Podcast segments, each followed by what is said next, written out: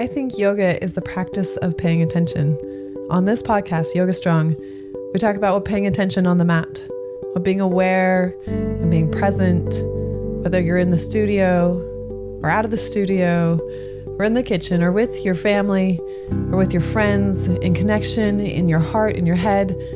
What does paying attention look like for your life? That's what this podcast is all about. That's what Yoga Strong is about.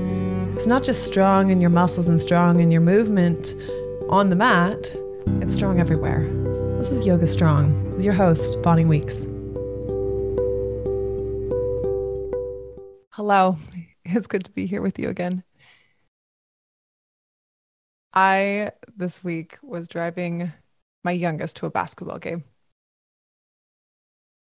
And he said something that made me laugh so hard.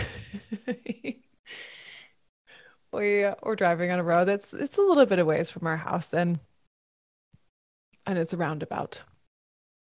And there's a lot of roundabouts here. And as we came up to it he is looking forward out the window and and perhaps perhaps this is a lack of paying attention yeah? But in his voice he said there's roundabouts in Oregon I thought they were only in the UK. what? oh my gosh. So uh, he is he is 10 and I think of being a kid, right? And and the world revolves around each of us. Each of us are the center of our own universe, even in this very moment. And especially when you're a kid, there's just, you don't know what you don't know. Right. And as you grow and you learn, you you realize that there is a lot in the world and in relationships and all the things to learn. And it comes in layers. I can't even imagine. Like if we were a kid and and suddenly could feel the weight of the things we don't know, um, I feel like that would be a lot. That would be a lot as a kiddo. So, you know, I think the ways that we look even at ourselves now, right? And my my myself as my age and in the scheme of things, it's pretty young still. I have a lot I'm learning. And if I knew all the things that I needed to learn and all the ways I needed to learn them, oh gosh, right? That's that's a lot. And even if we look back if you take your life and take it back five years and think about the kind of person that you are right now and what you have learned. And if five years ago you told yourself you're like self you came back from from the future and you're like you're going to learn all of this and this is the ways you're going to learn it.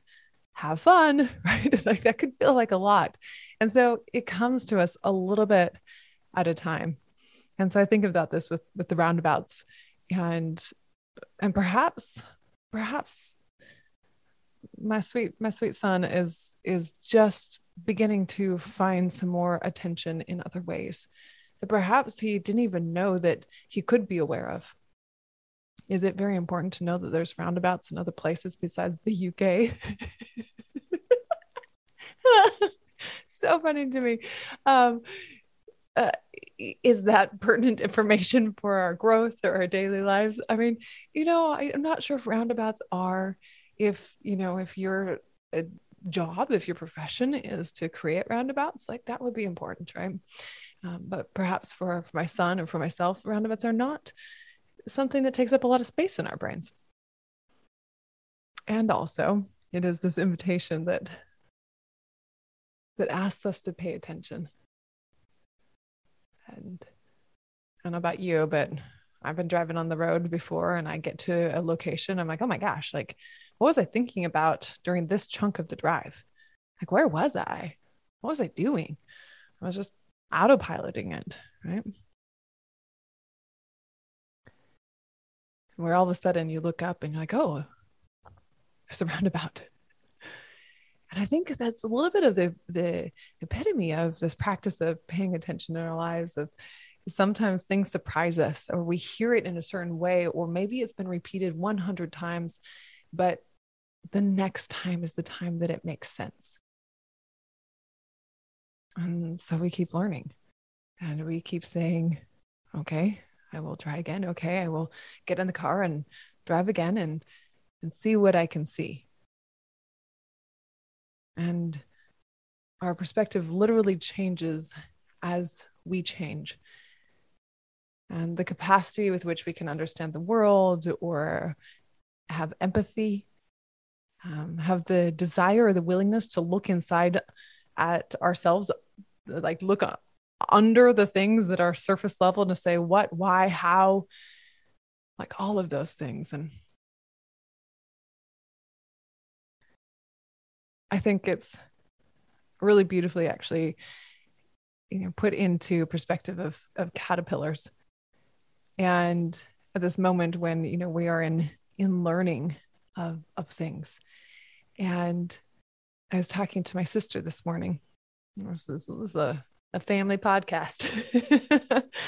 Oh, we're to go from roundabouts to caterpillars. But she told me this morning how her and her friend often talk about being caterpillar soup. And we're in, we're in the midst of this learning this this this capacity where we're all of a sudden like paying more attention and we can see things. And it's it's kind of can be uncomfortable in that space. We're like oh my gosh roundabouts ex- exist more than in the uk like what do i do with this information? Right? We'll use that example as something that is that is slightly harmless for us but my sister as she as she told me and really loved this this kind of example that when caterpillars make a cocoon before they turn into butterflies they get pretty soupy. A lot of their body has to change slightly. I don't know if disintegrate is the right word right? That's it's not going away. It's it's changing. It's it's becoming something new but it is not recognizable it's mushy, it's caterpillar soup. And my sister said that she shares sometimes with her friends that she'll be like, oh, you know, and they like check in with each other, be like, I'm in, I'm, I'm in caterpillar soup right now. And operating then in this trust that that growth is happening, that change is occurring, and that, and with that acknowledgement that you're paying attention and I think that's like a really important piece because sometimes, you know, when we're in the middle of that learning space where we have the aha that the roundabouts exist in other places, that they can look a different way, that maybe the world that is right underneath our feet is all of a sudden changed and we're not quite sure where to go or what to do. And the expansion feels like it has ungrounded us. Right? And we're a little bit floating having that memory or remembering, I guess, having the remembering that there's caterpillar soup. Right? We're just in this middle space of saying, "Oh, I was this before this moment, and now in this moment, I'm I'm soupy," and and I can operate and trust that that I'm going to be changing into something else. Perhaps you want to call that a, a butterfly. Perhaps you're going to be a platypus. Um, I don't know what's what's your what's your inner psyche animal going to look like? I don't know. That's up to you.